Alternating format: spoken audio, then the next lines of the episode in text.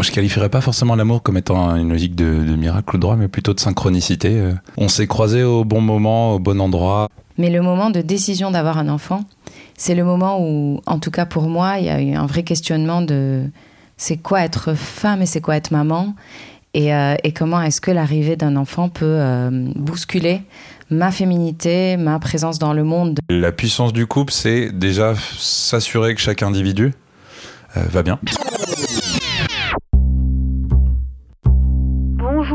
ça va? La non-mixité, c'est aussi d'abord un groupe qui dit je reste dans l'entre-soi. Je sais pas quoi faire, je sais pas ce qui se passe. Est-ce que je veux des enfants ou pas? L'intimité est exactement l'inverse du désir, puisqu'il faut de l'espace pour désirer. Mon destin d'homme a, souvent été basé sur l'amour. Parfois, euh, c'est compliqué, et pour l'un et pour l'autre. Sur l'oreiller, c'est un podcast pour parler des relations hommes-femmes, des questions d'identité, de genre, de polarité masculine et féminine parler des idées reçues pour sortir des schémas binaires, tendre vers des relations plus douces, plus justes et surtout plus vraies. Derrière mon micro, vous écouterez des anonymes, des personnalités et des experts. Nous allons démêler toutes les pelotes de laine du féminin masculin. Je suis Caroline Loisel. Soyez les bienvenus sur mon podcast Sur l'oreiller. C'est une première pour Sur l'oreiller. J'interroge un couple Gauthier et Marielle m'ont accueilli dans leur nid. Un nid tout douillet dans le centre-ville de Bordeaux. Pour la première fois sur mon podcast, je vous invite à explorer avec nous la question de l'intime. L'intime d'une relation de couple, l'intime d'une maternité, d'une paternité et l'intime d'un duo devenu trio.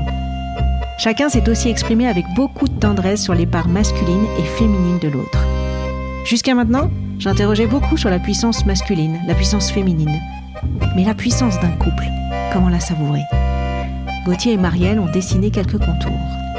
Le tout dans la douceur et l'attention portée à l'autre. Bonjour Gauthier. Bonjour Caroline. Bonjour Marielle. Bonjour Caroline. Merci de me recevoir chez vous, à Bordeaux, dans votre nid douillet. Alors comme la vie est bien faite, dans mon trajet à Bordeaux ce matin, j'étais euh, sur mon fil d'un réseau social et je suis tombée sur un article des Inrocks et une interview de Marie Coq qui a publié un livre qui s'appelle Les vieilles filles. Et Marie Coq nous dit Je trouve qu'on est éduqué dans l'idée que l'amour est un droit.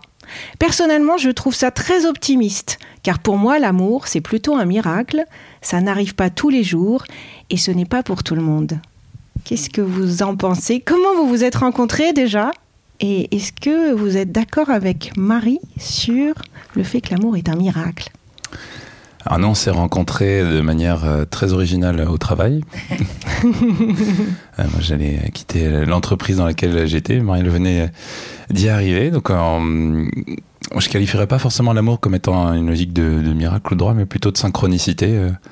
Euh, sur le fait que ben euh, on, s'est croisés au bon moment, au bon endroit, euh, et ça, ça a permis justement qu'on que la rencontre se fasse de manière, de manière explosive et, agréable. Marielle, est-ce que tu as vécu cette rencontre comme un miracle ou comme une synchronicité comme propose Gauthier? Ou autre chose Ouais, je dirais plutôt, je suis d'accord en fait, c'est plutôt une histoire de timing.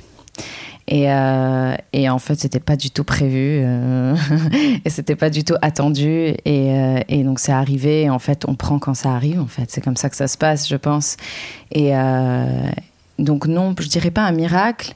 Je dirais une question de timing et d'ouverture à l'instant T et de se jeter et d'aller d'aller tenter de vivre une expérience aussi longue qu'elle soit. Se jeter, pourquoi tu choisis ce terme, se jeter?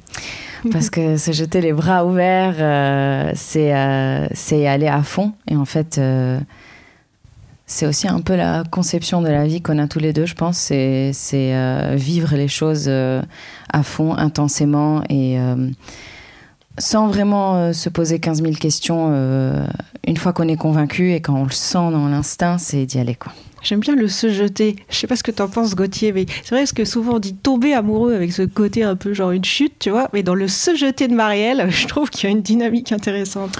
Ah, moi, j'ai un peu peur du vide. euh, Si on m'envoyait, si on m'envoyait euh, euh, faire du saut en parachute ou du saut à l'élastique, je pense que j'irais plutôt à reculons. Mais il y, a- il y a cette idée de se jeter vers quelque chose que tu connais pas. Donc, euh, euh, ouais, à la rigueur, c'est plus, plus poétique qu'avancer dans le brouillard, euh, comme, comme expression. Mais, mais je, il y a une idée de, euh, de on y va. euh, il y a aussi on se lancer en fait, hein, au- au-delà de se jeter. hein. c'est tu, tu te lances, tu te donnes de l'élan pour, pour continuer. Mm. C'est important le mouvement.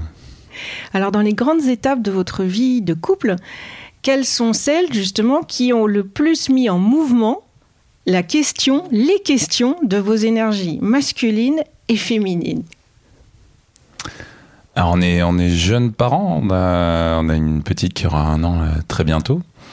Je pense que c'est, euh, ça nous a autant questionné en tant que personne, individuellement, que, euh, que couple aussi. Donc bah, les énergies masculines ou féminines euh, sur ce moment-là, ça a amené des questions qui étaient, euh, qui étaient costauds. hein. Dans- c'est quoi, ça veut dire quoi être papa, ça veut dire quoi être père, euh, c'est quoi la place euh, de la masculinité euh, juste euh, avec un tout petit bout de chou de 52 cm. Donc ouais, il y a beaucoup de beaucoup de questionnements, je pense, sur les énergies masculines et, féminines à, ce moment-là. Et autant euh, pour chacun, quoi. Et je pense que c'était plus la décision d'avoir un enfant. Euh, c'était ce moment-là où on s'est posé plus de questions que le moment où on a eu l'enfant. Parce qu'une fois que l'enfant est arrivé, euh, je ne sais pas pour toi Gauthier, mais pour moi c'était assez naturel la place que chacun a occupée, euh, qu'on occupe encore et qui change et qui évolue avec le temps au fur et à mesure que la petite grandit. Mais le moment de décision d'avoir un enfant, c'est le moment où, en tout cas pour moi, il y a eu un vrai questionnement de c'est quoi être femme et c'est quoi être maman et, euh, et comment est-ce que l'arrivée d'un enfant peut euh, bousculer ma féminité, ma présence dans le monde de manière générale et notre couple? Et c'est à ce moment-là, je pense qu'il a fallu qu'on en discute beaucoup, euh, que moi je fasse ma petite exploration avec mes copines qui ont eu des enfants, que j'aille poser mes questions et tout pour être à 100% convaincue et me jeter dans cette nouvelle aventure. En, voilà, en connaissance de cause ou en tout cas avec une telle conviction que j'y vais euh, vraiment euh, à 100%. Alors justement sur euh, ce côté double rôle effectivement que qu'on incarne ensuite, qu'on joue en étant à la fois parent et euh, homme et femme toujours dans un couple et puis vis-à-vis du monde. Qu'est-ce qui vous a marqué? Qu'est- Qu'est-ce qui a été le plus bousculé dans votre euh, perception de qu'est-ce qui est féminin et toi Gauthier qu'est-ce qui est masculin? Ouais, je, vais, je vais lancer un truc, on verra si, si en parlant je suis convaincue de ce que je dis. Euh, je pense que pour moi, ce qui m'a étonnée, je dirais, ou en tout cas confortée, parce que ça, je dirais pas que c'est un bousculement, mais c'est justement une fois que la petite est arrivée, euh, les rôles qu'on a pris et surtout la différence de ce naturel autour de nous dans les autres couples. Donc je m'explique. Euh, c'est des choses euh, desquelles j'ai parlé évidemment avec, avec plein de copines et plein de copains.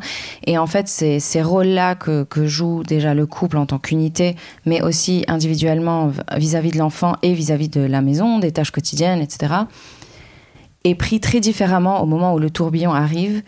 Et, euh, et en fait, moi, j'ai été très réconfortée parce que je pense que de manière naturelle aussi, chez chacun de nous, moi, j'ai une part de masculinité et Gauthier a une part de féminité qui est assez présente euh, depuis tout petit, je crois. Euh, je crois qu'on a la chance d'être euh, tous les deux plutôt équilibrés sur ces aspects-là. Ce qui fait que quand elle est arrivée, Luna, notre petite, j'ai l'impression que les choses se sont faites plutôt naturellement, que j'ai pas galéré. J'avais écouté beaucoup de podcasts sur euh, la matrescence, devenir maman, le couple, l'importance de la présence du partenaire, etc. Et en fait, euh, j'ai été plutôt agréablement surprise, peut-être parce que justement j'avais entendu le pire et je m'attendais au pire, mais j'ai été agréablement surprise par euh, le bal et la danse qu'on a eu autour de ce bébé, qui était pour moi très équilibré. Et je suis très heureuse et, je me considère très très chanceuse. Mais euh, le bousculement a été plus ailleurs que dans la définition de la masculinité et de la féminité pour moi. Ouais, je dirais qu'on a plutôt été bousculé sur des euh, sur les aspects de croyances personnelles, parce que t'es t'es obligé d'aller creuser chez l'un et chez l'autre. Euh, le, ben, t'en penses quoi de l'éducation euh, Si on fait ça, est-ce que l'enfant laisse autonome sur certains trucs ou est-ce qu'on doit être avec lui Sur quoi est-ce qu'on l'accompagne Euh, Quand quelque chose ressemble à un caprice et qu'il pleure, qu'est-ce qu'on fait? En fait, euh, s'aligner sur, euh, sur des sujets de discussion qu'on n'a jamais eu en sept ans de relation. Et il y avait aucune raison de les avoir avant. Et puis, bah, c'est en ayant le- en ayant l'enfant en face que tu, tu réfléchis à ça. Mais euh, beaucoup de communication, euh, beaucoup de discussions sur des, sujets de croyances personnelles. Euh, parce qu'on a le droit de pas être d'accord, mais il faut se le dire assez rapidement, parce qu'en fait, euh, sinon ça cloisonne euh, très vite. Et sinon, on confronte euh, des visions de la vie. hein. Moi, je, vois ça, hein, les, visions éducatives, c'est des choses qui sont ultra tabous euh, et, euh, en même temps qui amènent, qui parlent beaucoup de la personne Et qui sont très culturels. Et qui sont très culturelles. ouais. Et comment vous avez géré euh, les congés paternité et maternité? Euh, moi, je suis indépendant. J'ai ma propre entreprise, donc je, je me suis octroyé le congé paternité que je voulais m'octroyer. Alors, t'as choisi combien de temps? Ah, moi, j'ai choisi. Euh, j'ai choisi de prendre. J'avais pendant un mois, été totalement off. Donc, au-delà des quatre semaines, j'ai eu vraiment mon un mois où j'ai littéralement coupé euh, téléphone, ordinateur. Dès la naissance. Euh, dès la naissance et les deux semaines avant aussi euh, pour être absolument tranquille donc en fait ouais, tu vois, c'est plutôt un, un mois et demi Euh, et après ça nous ça ça nous a amené à fin octobre euh, novembre décembre euh, janvier j'étais plutôt sur un deux jours de travail par semaine Euh, parce que ça me semblait euh, ça me semblait hyper important et euh, parce qu'en fait ben, les premières semaines où t'as ton bébé il n'y a pas encore beaucoup d'interactions. C'est pas forcément les semaines les plus difficiles non plus. Mais donc c'était assez c'était hyper chouette. Enfin moi j'ai adoré prendre ce temps là Et on avait plutôt euh, imaginé la grossesse, l'accouchement, l'arrivée de ce bébé comme une période d'un an et pas de neuf mois. Ce fameux quatrième trimestre dont on avait beaucoup entendu parler et euh, on s'était dit tous les deux que ce quatrième trimestre, on lui donnerait euh, du temps, de l'attention et, et du soin autant que les neuf premiers mois parce qu'il est déterminant par rapport à, déjà notre enfant et son épanouissement, mais surtout aussi la place qu'on prend tous les deux euh, dans cette nouvelle famille qu'on a créée. Donc, Gauthier, certes, travaillait euh, deux jours par, par semaine, mais en fait, moi, j'ai- eu l'impression d'avoir été, qu'on ait été vraiment ensemble à 100% pendant trois mois. Ce qui est vraiment ce qui n'a pas de prix et ce qui était essentiel dans le fait de se sentir vraiment une famille à trois et de ne pas avoir de frustration. Ouais, et moi, de mon point de vue, euh, en, fait, la façon dont les choses sont faites aujourd'hui, même si on est passé de 10 jours à 4 semaines, etc., euh, sous accord de l'employeur, Et tant ce que n'est pas obligatoire. et que ce n'est pas obligatoire. da, da, da, da, da. Euh, moi, il y a un principe qui dit que euh, et dans tous les trucs de développement personnel que tu as, on te parle des 21 jours, des 3 semaines, etc., pour créer des habitudes. Mais si tu, si, toi, tu pars au bout d'un mois, mais les trois semaines d'après, la, maman va continuer à créer des habitudes avec l'enfant, mais des habitudes que toi, tu vois en rentrant euh, euh, le soir, et t'es totalement déconnecté. Et après, t'as l'inertie des habitudes. Et donc, en fait, je pars du principe que, littéralement, euh, faut pas qu'il y ait de mauvaises habitudes à se créer et euh, laisser ça tel quel. Si j'avais été juste, admettons, présent pendant deux semaines ou trois semaines, on aurait créé de l'inertie euh, sur le fait que le rôle de la maman est plus important ou a plus de proximité avec l'enfant. Et nous, on voulait quelque chose de super équilibré. Et euh, moi, j'étais littéralement contre ce fait de se dire, euh, ben, euh, je, je prends que quatre semaines parce que ça aurait déséquilibré le rapport euh, entre notre petite, Luna, euh, Luna Marielle plus moi qui arrive ou rentre. Euh, ou avoir euh, littéralement en fait euh, moi ne pas avoir l'information de ce qu'il faut faire euh, pas avoir des bonnes habitudes pas avoir une bonne connaissance de l'interaction avec l'enfant. Et donc en fait euh, on crée un duo dans la famille euh, et une personne qui est un peu isolée à côté. Donc je voulais surtout pas ça. Donc là on fait équipe à trois et c'est cool Alors, moi, c'était il y a assez longtemps que j'ai été enceinte. C'était il y a 17 ans et demi. Mais tu vois, j'ai un souvenir, Marielle, où euh, quand, euh, pour la première fois, euh, son papa a pris Victor dans, euh, voilà, dans, dans- pas dans ses bras, mais pour aller le- pour le promener en fait. Donc on était euh, tous les trois et il l'avait dans les, comment on appelle ça là, les petits sacs euh, devant, je sais plus. Porte-bébé. Oui, voilà, les portes-bébés. Tu vois, je sais plus, on, on oublie, on oublie tout de cette période. C'est magnifique. Et donc, donc voilà, le, le papa avait Victor dans son porte-bébé et, et ça m'avait un tout petit peu, ça m'avait fait un petit peu mal au ventre, tu vois, des petits papillons un peu tristous, tu vois, de se dire. euh, parce que je l'avais eu, bah voilà, pendant deux mois à l'intérieur. Et d'un seul coup, il y avait, tu vois, comme une sorte de marque de détachement, même si je l'avais déjà senti quand on avait coupé le cordon ombilical. Mais il y a eu quelque chose. Est-ce que tu as souvenir de, de cet effet-là? Et en plus, le fait que Gauthier ait pris du temps, le temps, euh, avec, euh, avec votre bébé? Euh, ce qu'il faut savoir, c'est que Gauthier a 13 neveux et nièces. Depuis qu'il a 9 ans, il a des bébés autour de lui. Donc il a grandi en connaissant ce monde-là, en sachant changer des couches, en ayant quelques réflexes. Chose que moi, je n'ai pas du tout eu. Ma sœur est très maternelle, donc dès qu'il y avait des bébés, ou déjà il n'y en avait pas beaucoup parce que j'étais une des plus jeunes petites dans ma famille élargie, ils allaient vers elle. En tout cas, c'est elle qui prenait. Et moi, ça m'arrangeait très bien. J'étais pas très enfant, je suis pas très bébé. Et, euh, et donc même la décision d'avoir un enfant est venue de Gauthier avant, que, avant moi. Donc quand le bébé est arrivé, euh, on m'avait beaucoup dit euh, le détachement du bébé est très difficile. Il l'a été, mais pas avec Gauthier. Parce que depuis le tout début, euh, je m'appuie aussi beaucoup sur lui. On parle beaucoup de l'instinct maternel et je suis d'accord. Il y a des choses qu'on ressent en tant que maman. Euh, mais l'avantage aussi euh, dans notre couple, c'est que Gauthier avait aussi quelques réflexes et connaissances de ce monde-là. Donc ça, crée un, ça a créé un équilibre qui fait que euh, on était vraiment sur du 50-50, même en termes de d'attachement au bébé. Le jour où il a fallu le donner à quelqu'un d'autre, là, certes, c'était, c'était, j'ai senti qu'on m'arrachait le cœur, mais euh, jusqu'à Pourtant, c'était aujourd'hui, ton choix, j'imagine. Oui, exactement. Mais jusqu'à aujourd'hui, le fait de la de la laisser euh, chez l'assistante maternelle ou autre, moi, ça me ça me brise le cœur. J'ai l'impression de l'abandonner, mais je pense que c'est le problème de tout parent.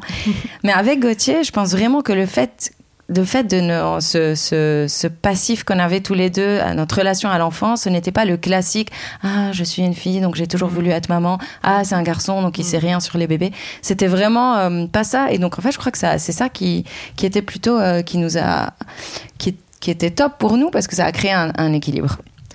Et de ton côté, Gauthier, comment ça a été perçu par ton entourage le fait que tu prennes euh, du temps? Parce que ce n'est pas courant. Euh, bonne question.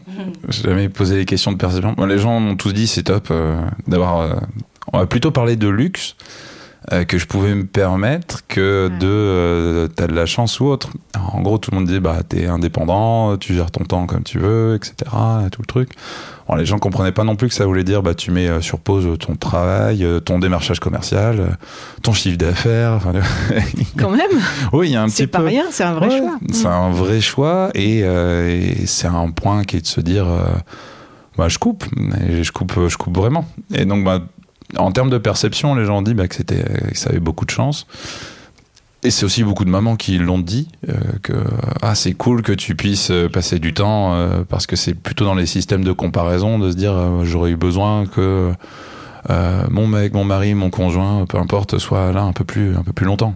Alors, ce que disent d'autres papas qui ont eu l'occasion euh, de faire euh, comme ça, c'est que ça les a questionnés sur leur virilité à un moment donné. Euh, Il y a notamment le, témoignage de, Tristan qui a écrit un livre parce qu'il a eu l'occasion de vivre un congé paternité à la fois en France et à la fois en Scandinavie.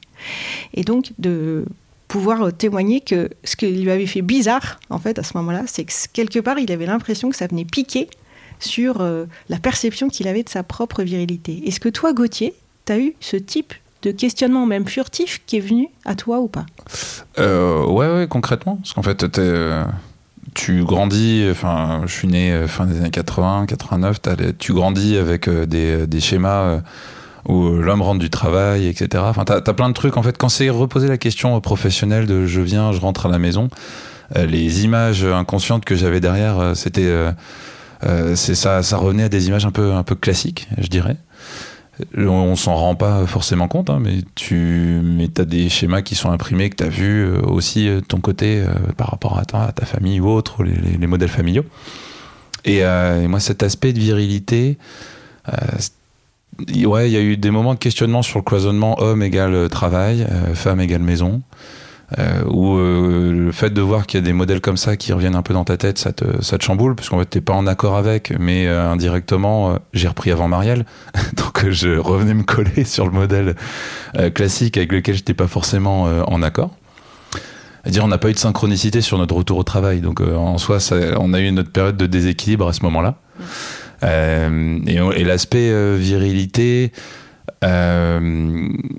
ouais, un enfant, ça t'oblige à explorer une part de sensibilité euh, que t'as enfoué, enfoui, pardon, ou que t'as mis, que t'as mis un petit peu de côté. Ah, ça- on parle d'un petit tête qui est hyper fragile, qui se retrouve dans des grandes mains, grandes paluches. Pour ma part, en tout cas, c'était hyper. euh, Ça me faisait bien rire parce que c'était euh, impressionnant. T'es, basketteur, t'as l'habitude d'avoir des, des balles dans les mains, de jouer avec des gens d'un mètre 90, 2 mètres, et tu te retrouves avec 52 cm de petit être très fragile dans l'avant-bras. C'est assez rigolo. Et euh, ouais, puis t'as une part de la non-maîtrise quand t'as des pleurs ou autre et que tu te dis euh, je peux absolument rien faire, je fais juste de mon mieux avec ce que je peux faire, mais j'ai pas la connaissance et je ne sais pas absolument ce dont le petit être a besoin. Euh, t'es en, tu lâches prise sur le fait de connaître quelque chose, pouvoir répondre à un problème. Euh, alors que c'était quand même une partie de mon métier de résoudre des problématiques. Donc celle quand chez toi tu te retrouves totalement à poil et que tu dis je sais pas quoi faire, je sais pas ce qui se passe. Euh, Il y a une part d'humilité que forte, je pense. que ça- Je pense que ça, ça a beaucoup euh, travaillé la- l'aspect euh, humilité dans une situation de bah, je sais pas quoi faire là. et donc il faut le prendre avec le sourire, sinon euh, tu dramatises rapidement intérieurement. On avait écouté l'histoire de Tristan dans un podcast. Ah, très bien. Euh, religieusement tous les deux. Parce que moi, j'ai commencé à l'écouter et j'étais non, non, non, non, Gauthier doit écouter ça. on, je me souviens, on était en voiture et, et on l'a mis et on écoutait vraiment, on a tout écouté parce que pour moi, ce qui était très intéressant, c'est que comme il avait vécu le congé paternité en France et dans les pays nordiques, il avait la légitimité vraiment de raconter son expérience des deux points de vue et il avait aussi un aspect très critique, dont une chose qui m'avait beaucoup marqué, qui était justement, euh, vu que les hommes ont des congés paternité euh, aussi longs, voire même s'ils veulent plus longs que les femmes, euh, dès tout jeune, c'est normal que les garçons s'intéressent aux bébés autant que les filles. Et donc, il y a une fait de grandir en connaissant le monde des bébés, ce qui peut paraître très anodin, mais qui au final, quand le bébé arrive, tout, tout le monde a déjà vu euh, ce que c'est une couche, ce que c'est de changer une couche, peut se poser les questions, a déjà entendu parler et n'est pas en mode ah ben moi j'y connais rien, tiens ça. toi ça fait des années que tu en parles, que tu y penses. Bah non, en fait non, moi j'y j'y ai pas pensé euh, toute ma vie et euh, et le fait que, que la décision du bébé ait été commune et que moi, ça m'ait pris plus de temps, quelque part, euh, moi, j'étais prête à avoir un enfant, mais c'était un peu, euh, je dirais pas sous condition, mais c'était un peu, ok, je suis prête et, je, me sens prête à être maman, mais on est vraiment, on y est, on y est ensemble, quoi. We're in it together, comme ils disent en anglais. C'est que c'est une décision commune, c'est un projet commun et tout va être commun et on est vraiment à 50-50. Et je me souviens quand, dans les premiers mois, euh, je disais, ouais, 3-4 mois, je commençais déjà à faire des allers-retours à Paris. Et, euh, et mes amis me disaient Ça va euh, Comment tu te sens? Est-ce que tu as confiance? Ça va Il gère Gauthier J'étais, Ben, Il gère aussi bien que moi, en fait. Je vois pas pourquoi. Et, et ça m'étonnait vraiment parce que oui, il sait ce qu'elle mange. Oui, il sait quand elle pleure comme ça qu'elle veut ça parce qu'il a passé du temps avec elle. Et, euh, et, et oui, je suis d'accord que c'est un luxe et je le répète. Mais si on peut le faire, il faut le faire. Est-ce qu'on t'a posé, toi, la question, Gauthier euh, Et Marielle, alors, euh, quand t'es pas là, c'est bon, elle gère? Non, mais pas- justement, pas du tout. C'est ça qui est dingue. Hein, euh, ouais, c'est ça qui est dingue. Parce que tu vois, dans les aspects perception homme-femme, euh, ouais, il y a eu plein de questions. euh, ouais, j'ai, enfin, on, on se pose pas la question que la maman euh, puisse euh, se Ne poser des gérer, questions ou ne que pas gérer. Ne pas gérer, en fait. Et on peut se poser plein de questions que le mec euh, puisse euh, réussisse à gérer une situation. C'est là où on se dit qu'on a quand même un poids de réflexe automatique et de pensée automatique, parce qu'on a tous vécu ça, de sortir une phrase, puis après de se dire, mais attends, mais, mais, mais là, c'est c'est- c'est- réflexe que je viens de dire. Au fond, au fond de moi, je, moi, je me souviens, c'est quand Victor, il m'a annoncé qu'il allait mettre du vernis. Tu vois, je raconte toujours ça, parce que c'est énorme. J'étais la première, tu vois, à, voilà, à dire, bah oui, masculin, féminin, hein. Et là, ton môme. et là, donc là, il y a rien qui est sorti comme phrase, mais parce que j'avais plein de phrases dans ma tête et en me disant non mais là je peux pas lui dire ça, je ne peux pas lui dire ça non plus. Mais qu'est-ce que c'est que toutes ces pensées qui m'arrivent? Comme si pourquoi mon fils à 15 ans et demi, 16 ans ne pouvait pas se mettre du vernis? Tu vois? Ouais. Eh, mais ça, ça surprend beaucoup de personnes, je pense. Enfin, tu vois, nous, quand moi j'avais du temps que je promenais Luna euh, au parc, euh, tu crosses pas d'autres mecs. Très peu, en semaine. Mm. Et donc, en fait, euh, c'est hyper surprenant. Toi. Et donc, toi, dans ta tête, tu dis, mais je suis, je suis le seul à faire ça ou pas Et tu vois les regards, euh, ouais, c'est, je sais pas, les gens font attention parce qu'ils trouvent ça quasiment bizarre de voir un mec pousser une poussette à côté de, des nounous qui sont au parc. un mercredi. Enfin, tu vois, il y a un truc, euh, il y, a, il y a un truc, euh, un truc bizarre. Après, il y en a de plus en plus. Et il y en a de plus en plus. Et surtout, euh, j'avais lu un truc l'autre fois qui m'avait fait marrer que euh, il y, a, il y a une trend maintenant, une tendance sur les réseaux euh, des, des papas sexy. euh, et donc, il y a plein de photos et tout vrai euh, ouais, ouais, de papas qui promènent leur gamin. Et que c'est devenu cool pour un papa de promener son gamin, alors qu'avant, ça ne l'était pas. Et heureusement. Ouais, ça, ça devient de plus en plus. En fait, je me souviens aussi, euh, vu que Gauthier s'intéresse et va chez le pédiatre et, et s'o- s'occupe aussi de la bouffe de la petite et tout, même l'assistante maternelle, euh, elle, elle s'adresse à moi. Des fois, c'est Gauthier qui répond. Et, euh, et elle est un peu déboussolée, elle le regarde, il finit de parler. Et la fois d'après, elle m'avait dit C'est super, Gauthier, il est, il est très présent. Je dis Bah oui. Est-ce que tu lui dis à lui que c'est super? Moi, je suis très présente. Mais, euh, ouais, ouais, c'est, mais c'est, c'est- c'est- ça arrive de plus en plus. Ouais, et ça, c'est cool. Vous montrez un chemin, vous illustrez un chemin en tous les cas.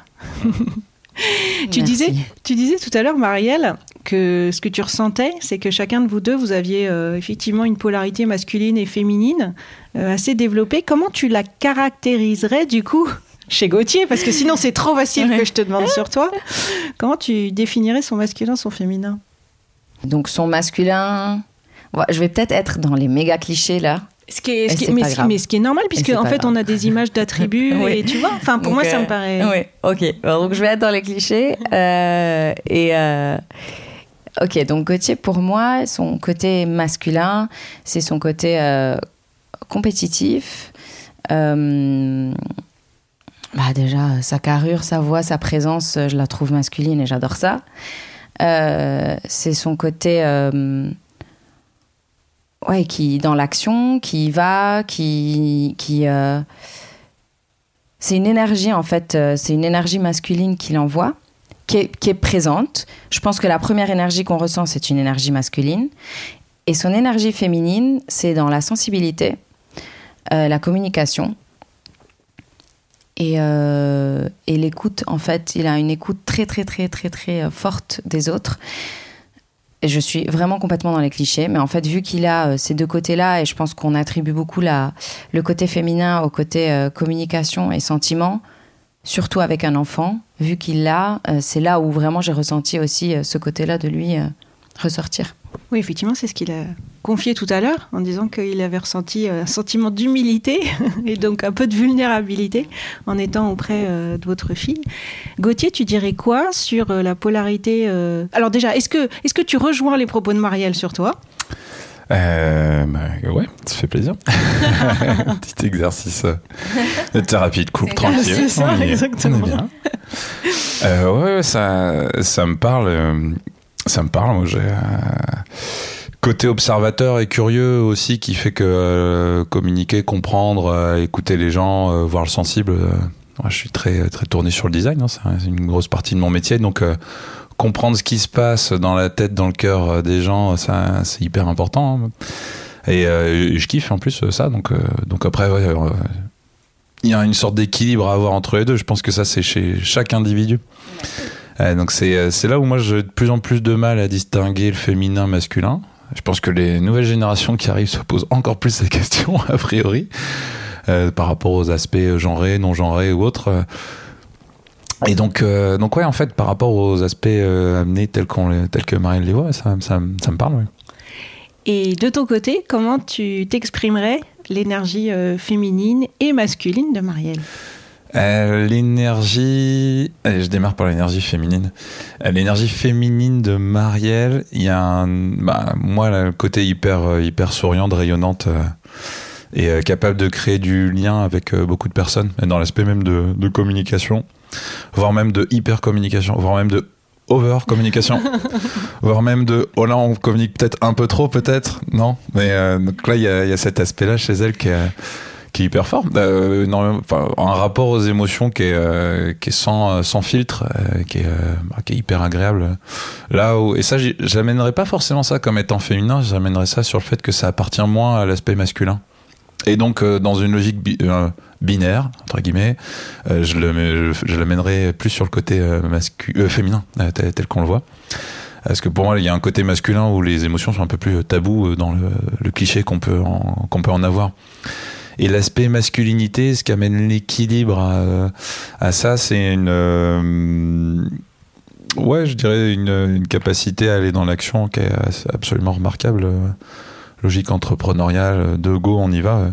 Mais c'est là où elle coupe. C'est comme s'il y avait une capacité d'interrupteur entre les deux côtés. C'est-à-dire, j'ai choisi l'un ou l'autre en fonction de la situation. Donc, quand il y a une bonne nouvelle avec des copines, on va être à fond dans l'aspect émotion. Quand il faut passer tout de suite à l'action, on va, on va switcher. Et c'est aussi son talent d'aller vite entre les deux en fonction des situations et, des personnes. Est-ce que c'est un portrait fidèle, Marielle? Oui, merci. oui, euh, la capacité de switcher, euh, c'est rigolo, mais c'est parce que justement, des fois, si on est dans l'action et qu'il faut faire des choses, je peux être un peu dur, alors que dans la vie de tous les jours, je ne le suis pas forcément. Donc, euh, c'est rigolo parce que ça nous fait bien rire. Des fois, je, switch à la Marielle qui travaille et je, suis assez, des fois, brusque. C'est ça qui est marrant. Mais euh, non, non, je suis complètement d'accord. Et, euh, et, je pense que ce côté masculin aussi, il, est, il, est, il était simple.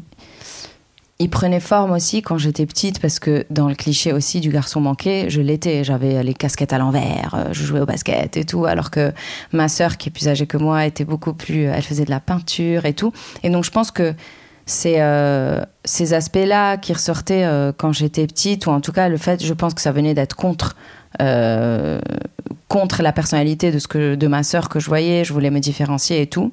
On était très proches et on l'est encore, mais je pense qu'on se construit aussi à l'opposé de, la personne qui est avec nous dans, la maison. ça a fait que je me suis construite aussi cette personnalité de je ne veux pas être gnangnan.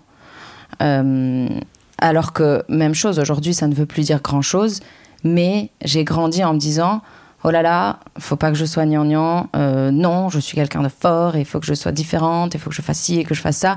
Et c'est ça qui a construit un peu ce côté, euh, ce côté de masculinité que je pourrais avoir et qui a fait que au moment, au moment fatidique où il fallait décider si oui ou non on, on est un enfant, je savais au fond de moi que je voulais être maman depuis toujours. Mais j'ai eu beaucoup de mal à passer le, cap de me dire là, en fait, j'ai pas le choix, je vais être enceinte, je vais être maman et je vais un peu basculer des fois parce que c'est normal quand on a un enfant dans un côté gnangnan et que c'est pas grave. c'est ça qui te faisait peur bah, Pour moi, devenir maman, euh, ça me faisait très peur. Parce que pour moi, avant d'être maman, une maman, sa vie, elle est chiante, elle est dans les couches, elle, est, elle a un chignon, elle a de la bave euh, sur le t-shirt, euh, et, euh, et, même, elle n'est pas désirable dans, dans, dans l'image que je me faisais de la maman, parce que je ne savais pas ce que c'était d'être maman, et surtout, j'étais heureuse d'être jeune femme, désirable dans le vent et tout. Et, et, ça me faisait très peur, donc pour moi, c'était pas si évident de mon désir de devenir maman en tant que personne. Ça l'était parce que j'avais envie de, devenir maman. Au plus profond de moi, je savais que c'est une, aventure, une expérience que j'avais envie de vivre. Euh, je, voulais, je voulais faire grandir un enfant. Je voulais vivre cette histoire d'amour même avec, avec Gauthier. Mais, euh, mais ça me faisait peur d'être celle qui euh, fait pousser une poussette parce que pour moi, elle n'était plus du tout désirable. Quand je t'écoute, j'ai l'impression ça te tu te sentais empêché, enfin tu te projetais de empêché de quoi Le fait de devenir maman? Empêcher euh, de faire mes projets, euh, de, de, voyager quand je veux, empêcher de... Euh, de empêcher d'avoir une vie pétillante et intéressante. Alors qu'en fait, pas du tout. pas du tout, mais, mais on, on ne s'en rend pas compte avant, et même si, un peu quand même, quelque part, il y a des sacrifices, bien sûr, il y a des choses qu'on fait différemment, il y a des choses qu'on fait moins, notre corps change, mais j'ai eu l'impression, quand je suis devenue maman, qu'un monde s'est ouvert à moi. Euh, en termes de connexion humaine. Parce que moi, vraiment, ce qui me faisait peur, c'était euh, quand je dis devenir maman, devenir chiante. Donc, j'avais l'impression que c'était ennuyeux, euh, ennuyant, une vie, qu'on mènerait une vie ennuyante si on est maman, parce qu'on parle que des enfants et on, fait que des choses d'enfants et tout. Mais en fait, on passe du côté des parents et déjà, on se rend compte de la force d'une maman on connecte avec d'autres mamans, on connecte avec d'autres papas, et il y a une connexion qui se fait qui est pour moi beaucoup plus euh, authentique, nue, vraie, et euh, il y a une chose qu'on comprend ou un sens de la vie qui, qui, qui prend une autre, euh, qui prend une autre dimension et, euh, et qu'au final, je suis très heureuse d'avoir.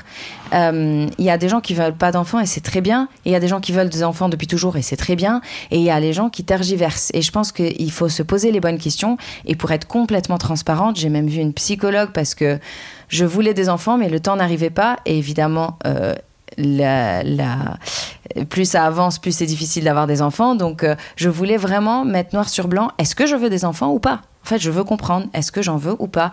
Euh, Qu'est-ce qui me, qu'est-ce qui me bloque?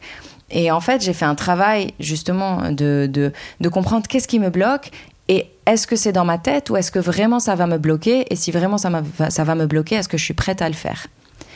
Et je pense que c'est une réflexion qui doit être, qui doit être faite par toute future maman. Parce qu'une fois qu'on est dedans, euh, c'est pour toujours. une fois qu'on est dedans, c'est du boulot.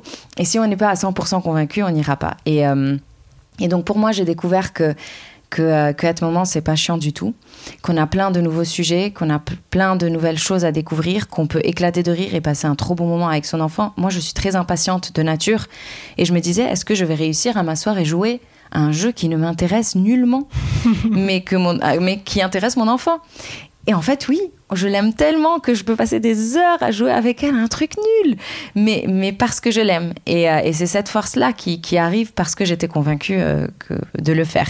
Donc, euh, donc oui, l'image de la maman a complètement changé pour moi de une, femme dont la vie est inintéressante qui pousse une poussette à une femme puissante, pleine de ressources et qui, qui a une vie par ailleurs. D'ailleurs, ma fille m'a inspirée le nouveau projet que j'ai lancé après sa naissance, qui est un podcast sur la transmission de ma culture, qui, est, qui était la plus grande preuve que euh, c'est pas parce que j'ai un enfant que je vais arrêter mes projets, mais peut-être même que cet enfant va me les inspirer. Et toi, Gauthier Et après, on arrêtera là. Et toi, Gauthier, le, le désir d'être papa, il est arrivé comment? Euh, alors moi, dans la mesure où j'étais le dernier de ma famille, que c'était dans ma tête euh, psychologiquement une sorte de course contre le monde d'essayer de rattraper les autres, mais ça ne marche pas parce qu'on peut pas rattraper le temps. Euh, moi, je pense que j'étais, j'ai eu envie d'être papa très tôt, peut-être trop tôt. Moi, j'ai grandi un peu trop tôt. Et puis après, j'ai eu un moment où j'en voulais plus du tout. Et après, ben, nous, quand on a été ensemble, il y, a il y a eu un moment où c'était, ben, si, moi, j'en j'en ai envie. Euh, et pour le coup, j'étais peut-être super préparé dès le départ, ayant plein de neveux nièces, euh, ayant eu, ayant entendu des discussions de dilatation du col de l'utérus euh, à table à Noël. Oui, À un moment, vécu Donc, quand on a vécu ça, je pense qu'on est, on est plutôt préparé. Donc c'était, pour moi, c'était plutôt, plutôt marrant. J'ai euh, les livres ou autres, ça m'a rappelé plutôt des sujets de discussion au repas de famille euh, euh, qu'autre chose. Donc euh, Ouais, non, j'étais, euh, j'étais bien préparé et même, tu vois, il y avait un- une forme de micro-jalousie de se dire, ben, j'ai pas de connexion euh, très forte avec l'enfant jusqu'à la naissance en tant que telle. Donc, on a, on a fait de l'autonomie pour que moi je puisse avoir une place un peu plus forte ou présente ou sentir, euh, sentir la petite même avant la naissance, quoi. Mm. Euh, rien, rien que ça, c'était hyper important de se dire que la, l'étape de grossesse, on l'a, vivait ensemble. Et euh, la première, une fois sur une annonce, euh, une fois sur une annonce qu'on avait pu avoir, Marielle a dit on est enceinte. Et c'était inconscient, je pense, mais ça m'a fait rigoler, ça m'a pas mal touché, parce qu'en fait, euh, il y a un- si on voit l'arrivée d'un enfant sur le on est enceinte, Mm. euh, c'est rigolo. Ça voulait pas dire que j'avais bu trop de bière et que j'avais une couvade. hein. Non, c'était ce, ce fait de on attend un enfant. euh, qui était euh, qui pour moi était était hyper important je pense et qui fait que moi j'étais assez préparé euh, c'était chouette Et je pense même qu'on a eu une fois la discussion de si on pouvait choisir dans le couple qui, euh, qui porterait l'enfant. Euh, je crois que dans notre couple, vu combien Gauthier était, était euh, ouais, sensible à- à- au sujet, patient, euh, que ce serait lui, en fait, dans notre couple. Et, euh, et c'est marrant parce qu'on n'a pas le choix. Et moi, j'ai très bien vécu ma grossesse, beaucoup mieux que ce que je pensais. Vraiment, en fait, tout s'est passé beaucoup mieux que ce que, que ce que je pensais parce que j'avais cette peur énorme de changer mon corps, changer ma féminité et tout ça. Et en fait, tout, tout était mille fois plus beau, mille fois plus merveilleux que j'aurais pu imaginer. Mais c'est vrai que si on avait le choix dans le couple, euh, laissé à Gauthier? je pense que j'aurais laissé à Gauthier euh, parce que je voyais en fait son intérêt, combien il était à fond, combien il voulait comprendre comment quand l'enfant bougeait, euh, ou au moins une fois lui, une fois moi, quoi, parce que pour qu'il puisse vivre, oui, pour qu'il puisse vivre ça et, et, et parce que euh, ouais, peut-être pre- le premier enfant ça aurait été lui parce que moi j'étais pas prête à, à me voir transformer et le deuxième ça aurait été moi parce que je veux vivre l'expérience aussi et ça, ça aurait été cool, mais ça bon, c'est impossible, c'est impossible. Merci. Alors, on parle de puissance masculine, de puissance féminine. J'ai envie là de vous parler de puissance d'un couple. Ce serait quoi pour vous la puissance d'un couple? Nous, on parle de faire équipe. Mm. Et euh, donc, euh, dans la puissance du couple, c'est euh, se dire le maximum euh, de, de choses, voir les problématiques très rapidement, euh, en parler, pas éviter. En fait, tu as deux aspects, hein, je dirais. Euh, le- le- c'est comment est-ce qu'on n'est pas freiné? Donc, euh, c'est voir les problématiques quand elles arrivent, et puis euh, où est-ce qu'on se développe ensemble, quoi. Et donc, euh, la puissance du couple, c'est déjà s'assurer que chaque individu va bien et aille bien et aider l'autre à aller mieux dans, dans ce qu'il rencontre de problématiques perso, relationnelles, tout en fait, hein, professionnel. Et de se dire, ben, je suis en soutien de l'autre dès que, dès que possible. Et après, c'est de se dire à quoi ça. Nous, notre dynamique à, tous les deux, en même temps, comment est-ce qu'elle est freinée, comment est-ce qu'on peut, on peut l'améliorer, quoi. Et où est-ce qu'on va faire du kiff, comment est-ce qu'on crée des projets ensemble. Et cette notion de plaisir. Et être à l'écoute autant de l'individu que de l'équipe, en fait, en permanence. C'est vraiment ça. Je suis d'accord et euh, la communication est vraiment au centre pour plusieurs raisons. Déjà, nous, on est un couple biculturel et quand on grandit dans une culture, on se rend pas compte des choses qui sont évidentes pour nous et qui pourraient ne pas l'être pour la personne en face. Donc on a, eu plein, on a eu plein de moments de bugs où c'était en mode mais pourquoi est-ce que c'est évident pour moi et ça ne l'est pas pour toi? Ah, Tu peux nous en raconter quelques-uns et nous dire euh, la culture dont tu viens, Marielle? Alors moi, je suis libanaise. Et, euh, et c'est une culture très euh, chaleureuse, familiale, beaucoup dans l'accueil, beaucoup dans la générosité et des fois l'excès de générosité. On a déjà, on, on parle français au Liban, mais c'est un français, je pense, de la vieille France, parce qu'il y a des petits mots que je disais comme jaquette ou bien n'est-ce pas, ou bien des petits mots comme ça qui, qui le faisaient bien marrer. Et puis il y a des mots qu'on utilise qui sont, par exemple, pour nous des espadrilles, c'est les, les baskets, alors que quand en France, c'est les, les petites chaussures en paille là de, de, de bateau, je dirais. Donc une fois, on allait courir au tout début de notre relation, on s'est dit, Ah, on fait un petit footing, euh, et j'ai dit, bah, je vais mettre mes espadrilles. Mais pourquoi tu vas mettre les espadrilles? Parce qu'on va courir. Mais, pour- mais pourquoi tu vas mettre tes espadrilles pour courir C'était marrant. Mais sinon, de manière plus profonde, euh, même avec Luna, on est d'une d'une culture qui a quand même vécu la guerre et donc euh, où les parents sont très protecteurs. Euh, aller marcher toute seule euh, en ville euh, quand, quand moi j'étais toute petite, aller seule à l'école en marchant, c'était impossible. C'est il y a le bus de l'école qui arrive en dessous de la maison, la maman qui est au balcon qui me regarde rentrer dans le bus. C'était vraiment très très protecteur et et donc sur ces sujets-là, je suis plus, en fait, on est plus à l'écoute l'un de l'autre que en conflit, parce que pour moi, c'est admirable comment Gauthier, à tel âge, allait seul dans le bourg acheter du pain. Pour moi, c'était impensable. Mais je trouve ça génial parce que ça crée une autonomie que moi, je n'ai acquis que bien plus tard quand j'ai vécu seule. Plein de choses que j'avais pas appris. On doit changer euh, le boulon euh, du, de l'évier. Je l'ai jamais fait, moi, parce que euh, c'est un pays de service, donc il y avait un, un plombier juste à côté, ou bien parce qu'on nous protège les enfants, donc c'est le papa qui le fait. Gauthier, c'était viens, regarde, apprends, change-le toi. Même si tu as 10 ans, on s'en fout, change-le toi. C'est la vie, c'est comme ça. Donc pour moi, c'est plutôt s'enrichir mutuellement. Et donc la force d'un couple, si je reviens à ça, c'est se faire grandir mutuellement, je pense. Et là, surtout, on fait grandir un- un- une petite. Donc si on arrive à se faire grandir mutuellement, on, ne pourra que encore mieux la faire grandir à notre petite. Et euh, il y a un point aussi de communication euh, dont je voulais parler, c'est que la communication, en fait, il faut qu'elle soit vraiment hyper ouverte, honnête et bienveillante. Parce qu'il y a des choses qu'on va se dire des fois qui ne seront pas évidentes, euh, dont le sujet, et je pense que c'est ça aussi qui, qui renforce le couple, c'est de se rendre compte qu'un couple, ce n'est pas, ce n'est pas incassable. Et que euh, ça fait 30 ans qu'on a euh, vécu des histoires d'amour, qu'on a eu plein de choses. Comment est-ce que ça se fait? Est-ce possible que dans les 60 prochaines années, il n'y aura rien? C'est- C'est un peu illusoire de se dire ça. Donc en fait, l'idée, c'est d'en parler, de se dire qu'est-ce qui nous lie, pourquoi on s'est choisi, qu'est-ce qu'on a choisi de faire ensemble, et où est-ce qu'on continue d'explorer nos sentiments de féminité et de masculinité en dehors du couple, et comment, et avec quelles limites.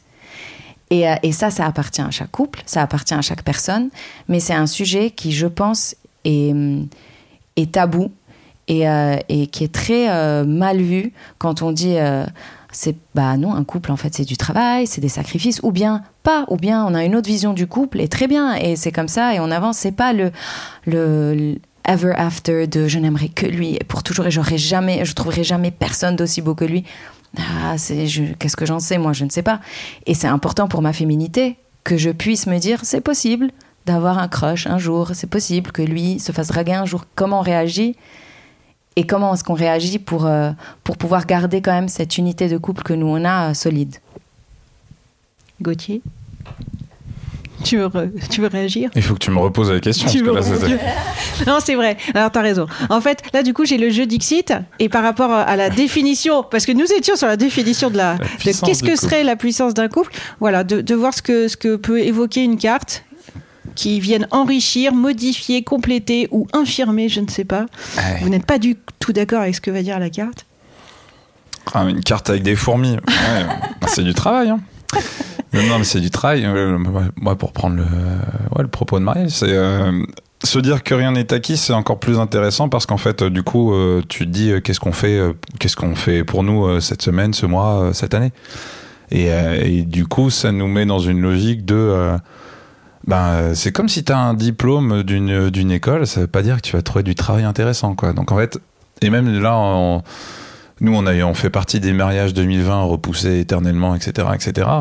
Euh, c'est, c'est pas un acquis non plus. Quoi. C'est, un, c'est un moment dans notre, euh, dans notre super union et on, continue, euh, continue de bosser. Y a, c'est de se dire il n'y a pas de certitude et donc du coup, ça nous amène à être en permanence en train de bah, de, continuer à s'écouter avec le même, euh, le même intérêt, la même curiosité. Euh, qu'est-ce qu'on explore individuellement, qu'est-ce qu'on explore à deux, euh, qu'est-ce qu'on a envie de faire. Et là, sur le cadre pro ou autre, en fait, c'est perso, c'est des choses qui sont hyper intéressantes que l'autre est, tout de suite en train de d'accompagner l'autre sur les sur les différents niveaux. Et c'est là où moi je parlerai de puissance, c'est-à-dire que tu c'est du mouvement que et tu remets de l'énergie pour que le mouvement continue et en se faisant plaisir. On a plaisir à faire ça.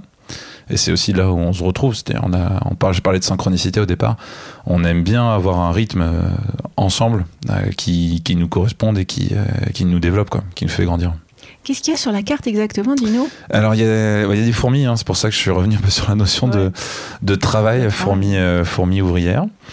Euh, et si je creuse un peu plus, il y a des fourmis qui s'opposent entre elles. Euh, ça nous arrive aussi hein, de ne pas être d'accord et de se confronter. Et donc, euh, mais on cherche surtout à voir quelle est la valeur dans la confrontation de, de ce qu'on a. et surtout, moi, je cherche toujours à ce qu'on finisse sur un fou rire.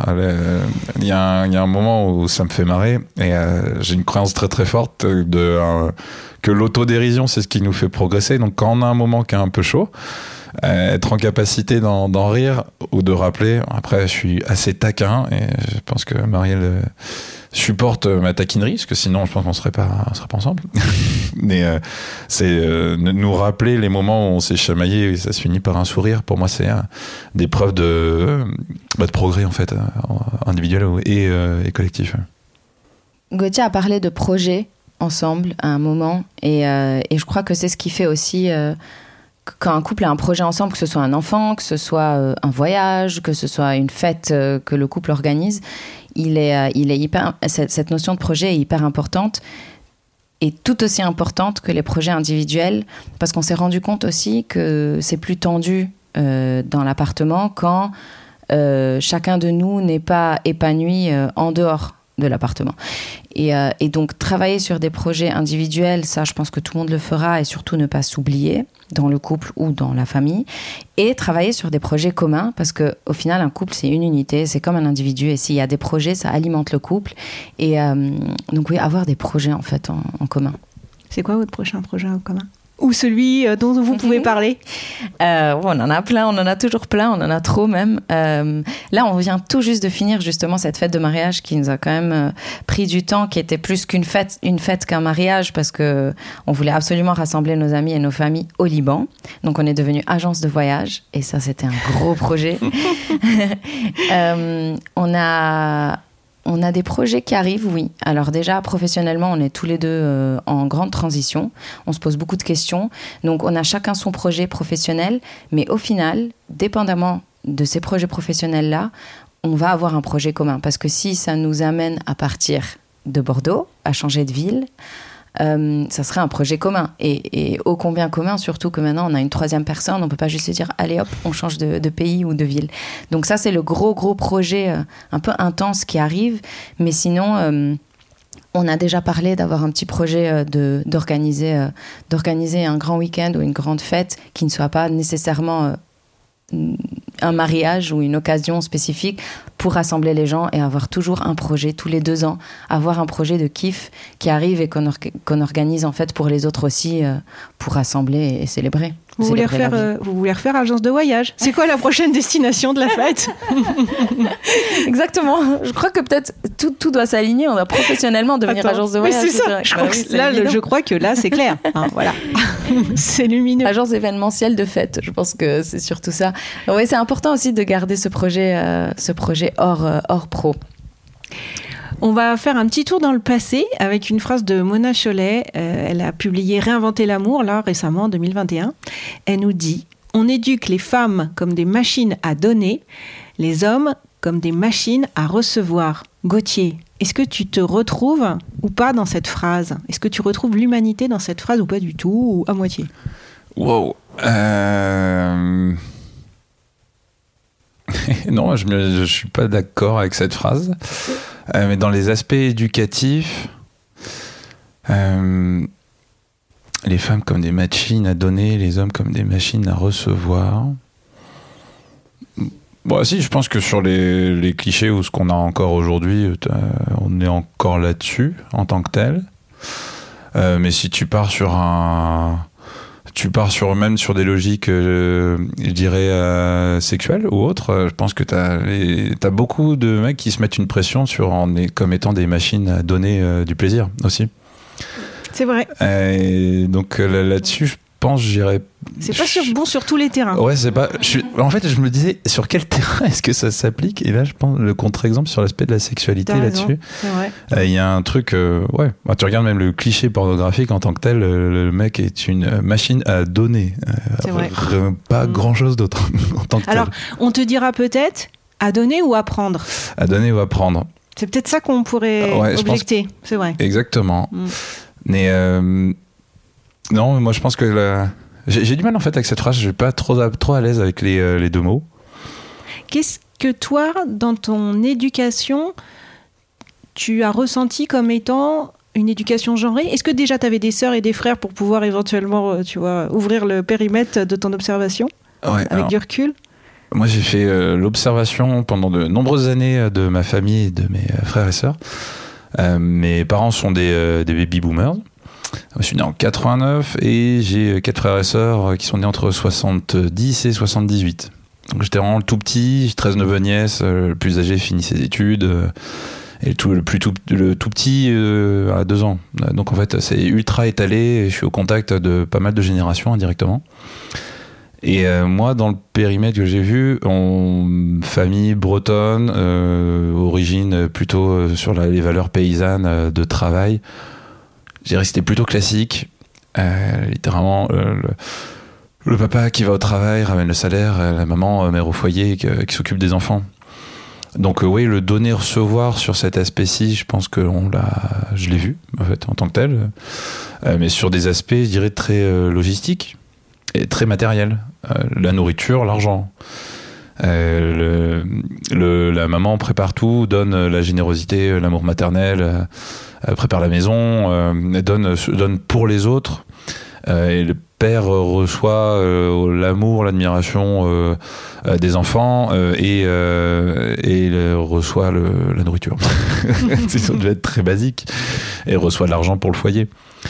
Euh, donc là-dessus, je le vois comme étant un, ancien modèle qui s'est rééquilibré sur le fait d'avoir plus de femmes euh, qui travaillent, un rééquilibre euh, autour du, du pouvoir en fait au foyer euh, et des activités.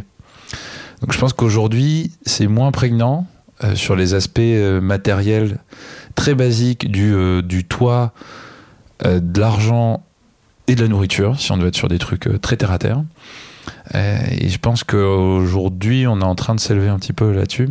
Quand c'est possible, quand le modèle du couple le permet, parce que c'est pas forcément le cas. Et on peut pas, on peut très rapidement trouver un déséquilibre qui fait que donner et recevoir, on, on va dans ce cliché de à mener. Ouais. Et donc, toi, t'as pas l'impression. Est-ce qu'il y avait une phrase qu'on te disait tout le temps? Tu vois, qui, qui- qui a marqué quand même euh, ton enfance. Tu vois, moi, je dis toujours quand même la phrase c'est. euh, moi, bah, c'est l'impression d'avoir tout le temps dit euh, sois gentil et fais plaisir. Voilà, vraiment.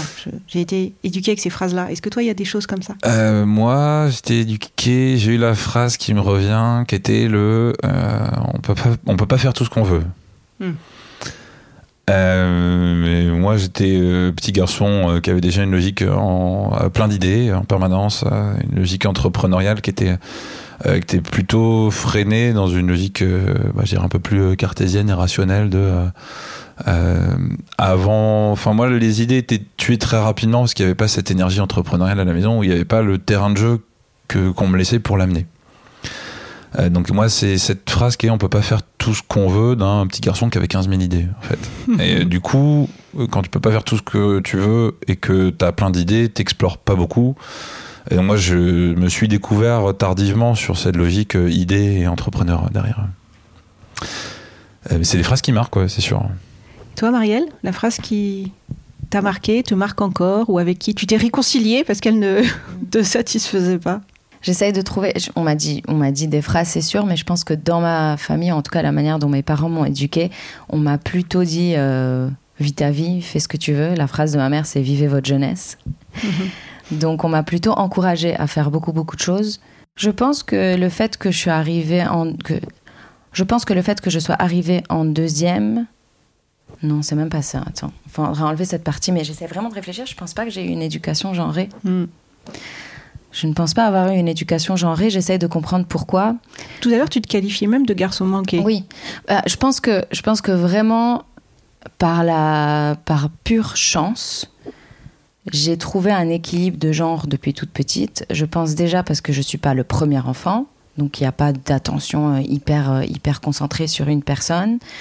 Parce que ma sœur était sage, gentille, euh, même à l'adolescence, elle, respectait les règles et moi j'étais un peu plus rebelle.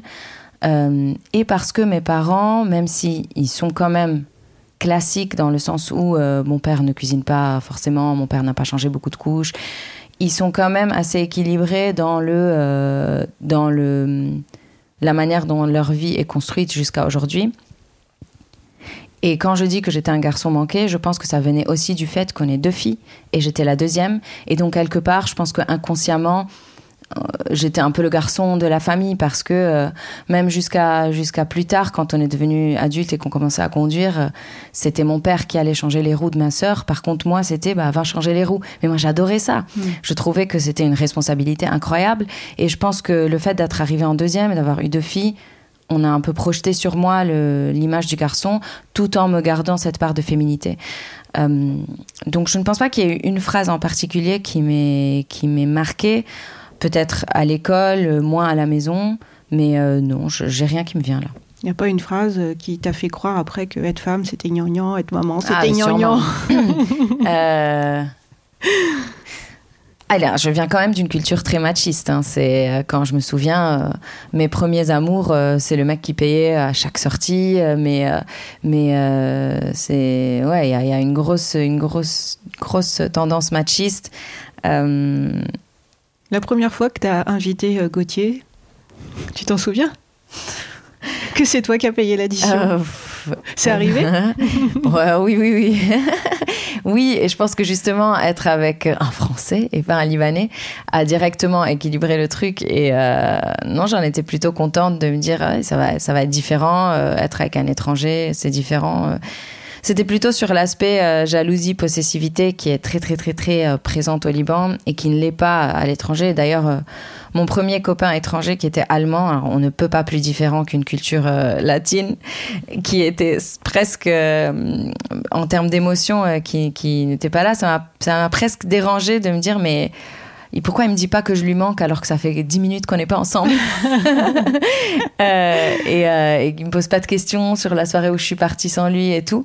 Et en fait, ça m'a permis de voir les deux extrêmes et de trouver ma place. Euh, je ne sais pas si on sort du sujet, mais, euh, mais j'arrive pas à trouver Non, cette non, phrase. Je vais la trouver peut-être Ouais, plus tard. Je vous ai amené deux magazines, voir si ça vous fait réagir. Donc il y a Néon, les nouvelles masculinités, qui nous dit refus du culte de la performance, éloge de la bienveillance, réflexion sur la sexualité, les mecs font leur révolution. Et j'en ai un autre que je vous ai apporté qui est un magazine, Les grandes figures de l'histoire, et qui fait une une sur les femmes d'exception. Est-ce que ces titres vous font réagir Il y a Gauthier qui sourit sur le sous-titre de Néon. Ouais, mais je pense que c'est c'est deux titres qui font bien vendre du papier, parce que c'est euh, typiquement dans le- dans l'air du temps euh, de dire nouvelle masculinité euh, et les femmes, les femmes d'exception pour montrer. enfin, je trouve hyper intéressant, tu vois, l'aspect femmes d'exception, parce qu'il y a une côté de celle dont on n'a pas parlé.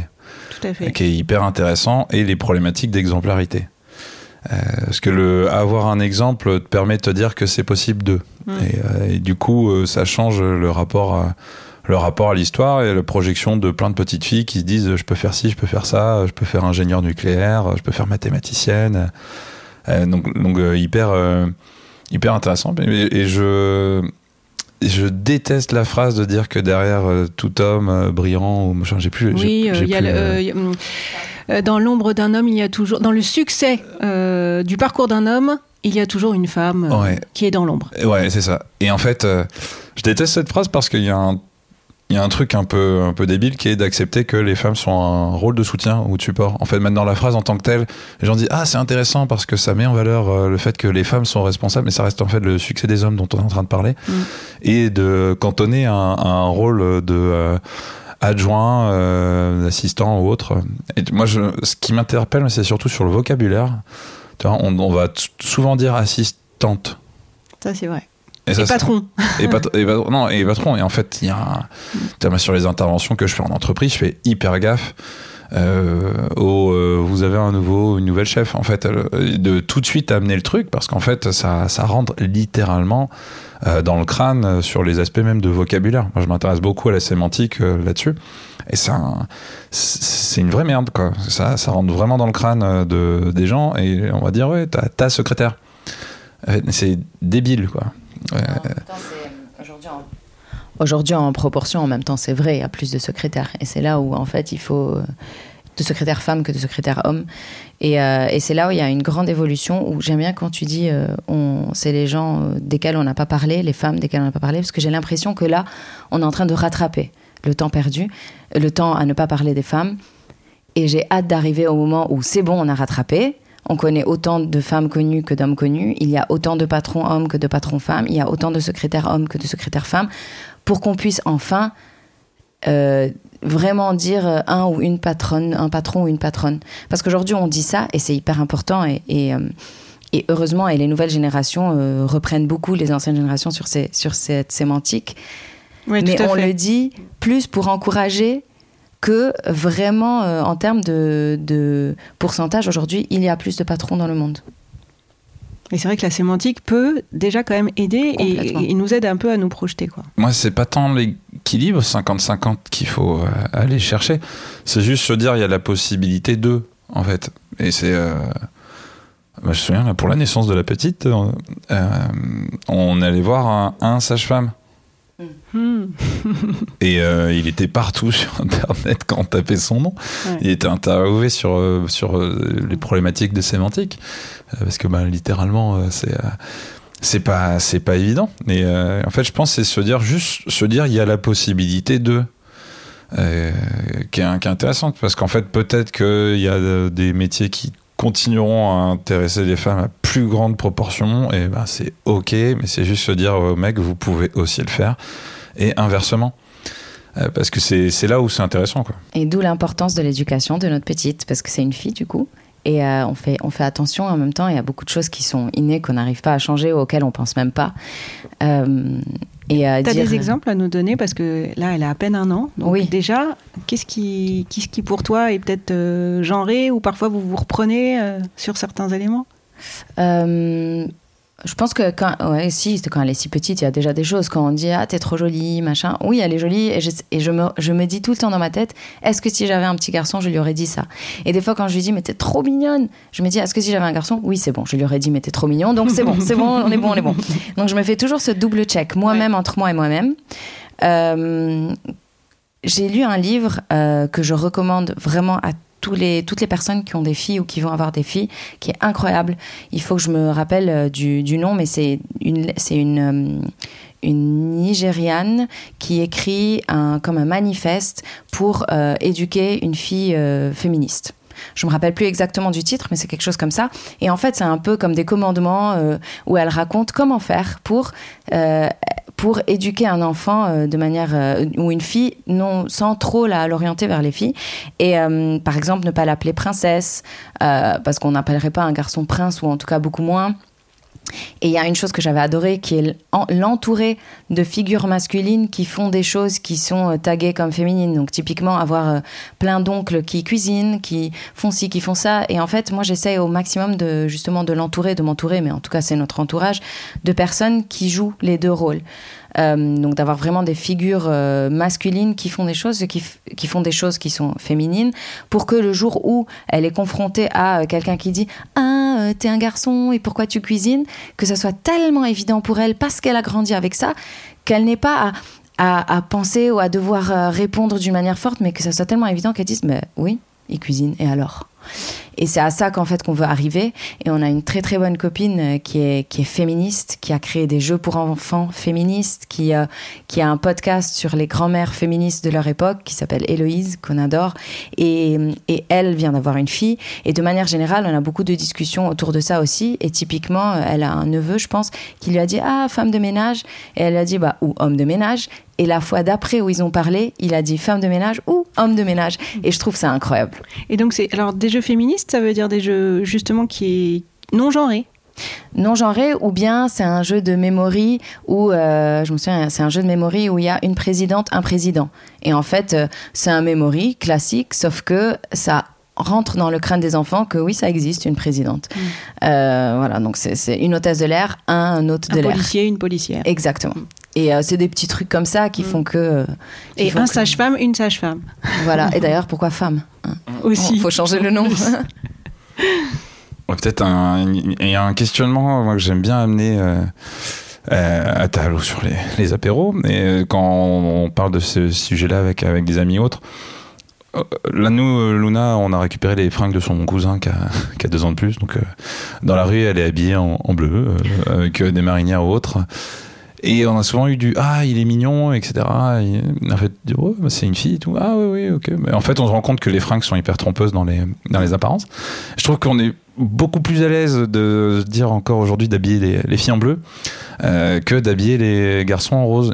Et moi, j'aime bien amener cette question-là euh, aux potes, en fait, de se dire. euh, bah, ouais, habiller les filles en bleu, tout le monde est ok. Ouais, si, c'est bien, c'est important, l'équilibre des couleurs. Je mais t'es, prêt à mettre ton, ton, petit, ton petit gars en, en rose, en rose fuchsia? Même moi, je me pose en- encore la, la question. hein, Mm. euh, de, parce qu'en fait, euh, c'est des couleurs qui, euh, qui sont tellement euh, clichés, qui amènent tellement de sens. euh, pas forcément le bon, hein, clairement. Oui, mais parce que souvent, en fait, le, le cliché féminin, enfin, les attributs féminins sont souvent des attributs de faiblesse.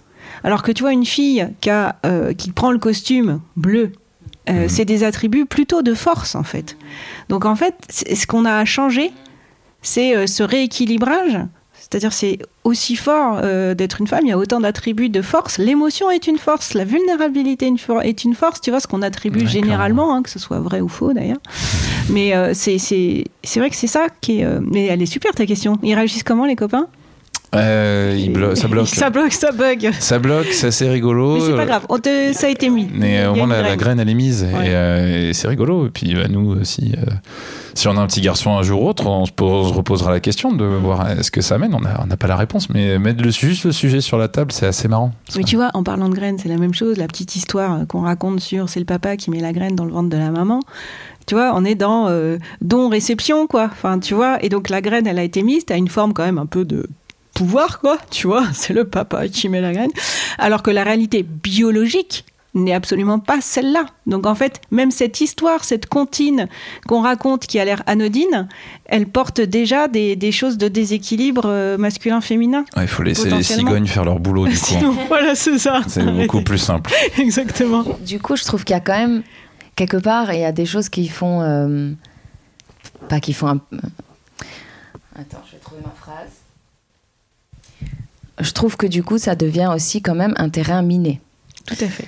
à chaque fois qu'on lit des livres pour la Mm. petite ou qu'on raconte des histoires ou autres, on se pose la question de Ah, est-ce que c'est trop genré? Est-ce que, est que l'homme est, est trop. euh, Donc, je trouve que, et c'est difficile, même moi je ne l'ai pas, je n'arrive pas à trouver des fois le bon équilibre parce que euh, c'est important aussi de pouvoir qualifier un homme, une femme. C'est important, c'est. Sinon, on n'a plus aucun repère, on n'arrive pas à expliquer le monde et la Mm. vie. C'est important de dire que tout le monde est différent, qu'il y a plein de gens qui sont différents, que ce n'est pas absolu, mais on a quand même besoin des fois de, de cadres. Et donc, euh, jusqu'à quel niveau, en fait, est-ce qu'on va euh, pour protéger nos enfants de ce côté très genré? Et où est-ce qu'on capitule de dire bah c'est pas grave si dans l'histoire il y a un homme qui fait ça et une femme qui fait ça et ça nous a pas bousillé euh, nos vies euh, pour autant? Ouais, c'est un peu euh, l'harmonie, mais je comprends votre recherche parce que même les dessins animés, les livres aujourd'hui euh, sont potentiellement encore très euh, Mm. binaires, quoi. En même temps, il faut des repères. Alors en même temps, est-ce que euh, en ce moment notre combat, ça devrait pas plutôt de chercher des ressemblances que des différences Mm. Parce qu'en ce moment, on est plutôt à l'affût de, de, de nos différences, euh, quels que soient les sujets d'ailleurs, hein, au-delà du masculin-féminin. Bon, voilà. Euh, Après on est chanceux de vivre dans une époque où justement les choses changent et il y a de plus Oui. en plus de livres où, euh, Mm. où on voit des gens différents et, et ça c'est top parce qu'on commence à avoir les outils. C'est clair. Pour terminer, est-ce que euh, si on inversait les rôles, est-ce que vous avez une question à me poser? Ah, bien sûr, on a préparé cette interview, N'est-ce pas N'est-ce pas? Depuis euh, un mois. forcément. Euh, toi, si c'est c'est c'est quoi la phrase euh, du coup euh, qui, qui te donne l'énergie le matin à te dire euh, je vais aller interviewer des gens au travers de ton podcast? S'il devait y en avoir une. Euh, très bonne question, Gauthier.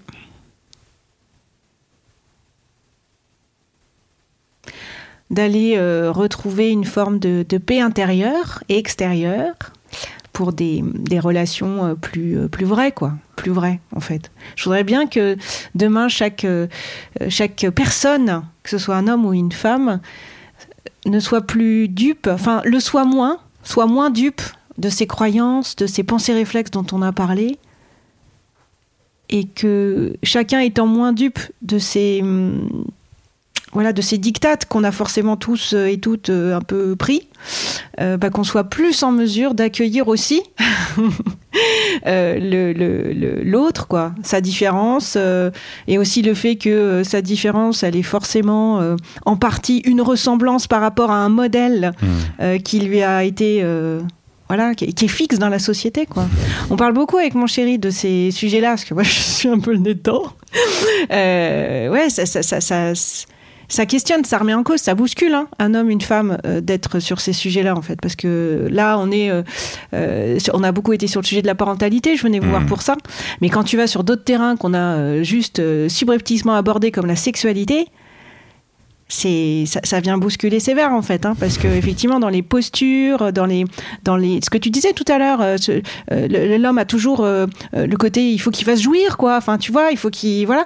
T- truc de la performance là qui est dit sur néon bah ça quand tu vas sur ces terrains là ça bouscule l'autre quoi hein. toi ça te bouscule de, de tu vois de le mettre un peu sur la table. Tu sais très bien que là t'es un peu en terrain miné touchy tu vois. Et en même temps t'as envie d'en parler quoi. Parce que ça, ça te permet d'explorer Mm. plein d'autres choses en fait hein Clairement. sur lesquels toi t'es passé à côté et l'autre est passé à côté. Voilà. Euh, Merci de ton accueil et de continuer à bousculer en tout cas. Ouais, c'est important d'en parler, même si au final on, on- on choisit chacun ses convictions, mais d'ouvrir les yeux sur des choses, euh, sur certaines choses.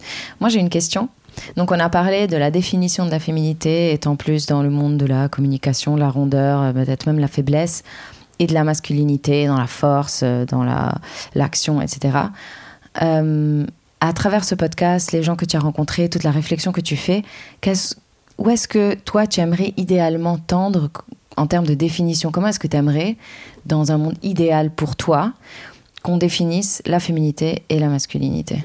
Alors c'est génial parce que c'est encore un article qui, est- qui, qui- qui n'est pas encore arrivé, mais que j'ai en tête depuis déjà plusieurs mois, où effectivement déjà à travers les 12 premières interviews, euh, j'ai eu deux mots qui, me sont venus, euh, qui sont euh, d'un côté au masculin le côté conquête, et de l'autre côté au féminin le côté quête. Donc qui pour moi sont des chapeaux qui des deux côtés, tu vois, peuvent avoir des attributs alors on a parlé par exemple de l'action, tu vois. Euh, la, la femme, on n'a pas dit le mot introspection, mais c'est ce que tu ressens dans le côté euh, communication, introspection, intime, etc. Donc euh, je, je, je- cet article est en gestation. Euh, parce qu'effectivement, je, je voudrais aller au bout de ça et, et tu vas recueillir des réactions là-dessus parce que j'imagine qu'il y a des femmes qui vont se sentir en conquête, bien sûr, puisque de toute façon, je partirais de l'hypothèse que je pose dans le podcast qu'on a des polarités masculines et féminines. Ce que je cherche juste, c'est comment on peut, euh, à un moment donné, trouver un mot-clé un peu chapeau, tu vois, et, et qui soit ni négatif ni positif. Mhm. Tu vois, parce que quand on dit action, c'est positif. Quand on dit émotion pour la femme, il y a un peu négatif dans notre société. Donc j'essaie, tu vois, en plus de me dire, ok, est-ce que ces mots, parce qu'être dans une quête et dans une conquête, je me dis, bah voilà, c'est un peu neutre, voilà. Bon, peut-être que quand même, on va dire conquête, euh, c'est un peu négatif pour le coup, parce que euh, les conquêtes qui ont été faites euh, historiquement plutôt par des hommes, au détriment des autres peuples, en voulant imposer notre propre culture, peut y avoir un côté négatif. Mais voilà où j'en suis. On attend l'article. Merci à vous deux. Avant de, avant de vous quitter, je vous ai apporté un, un petit cadeau. Alors, ne vous fiez pas au packaging, hein, c'est c'est du packaging euh, récupération.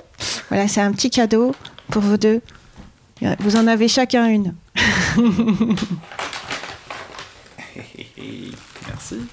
Merci beaucoup. Alors, qu'est-ce que c'est?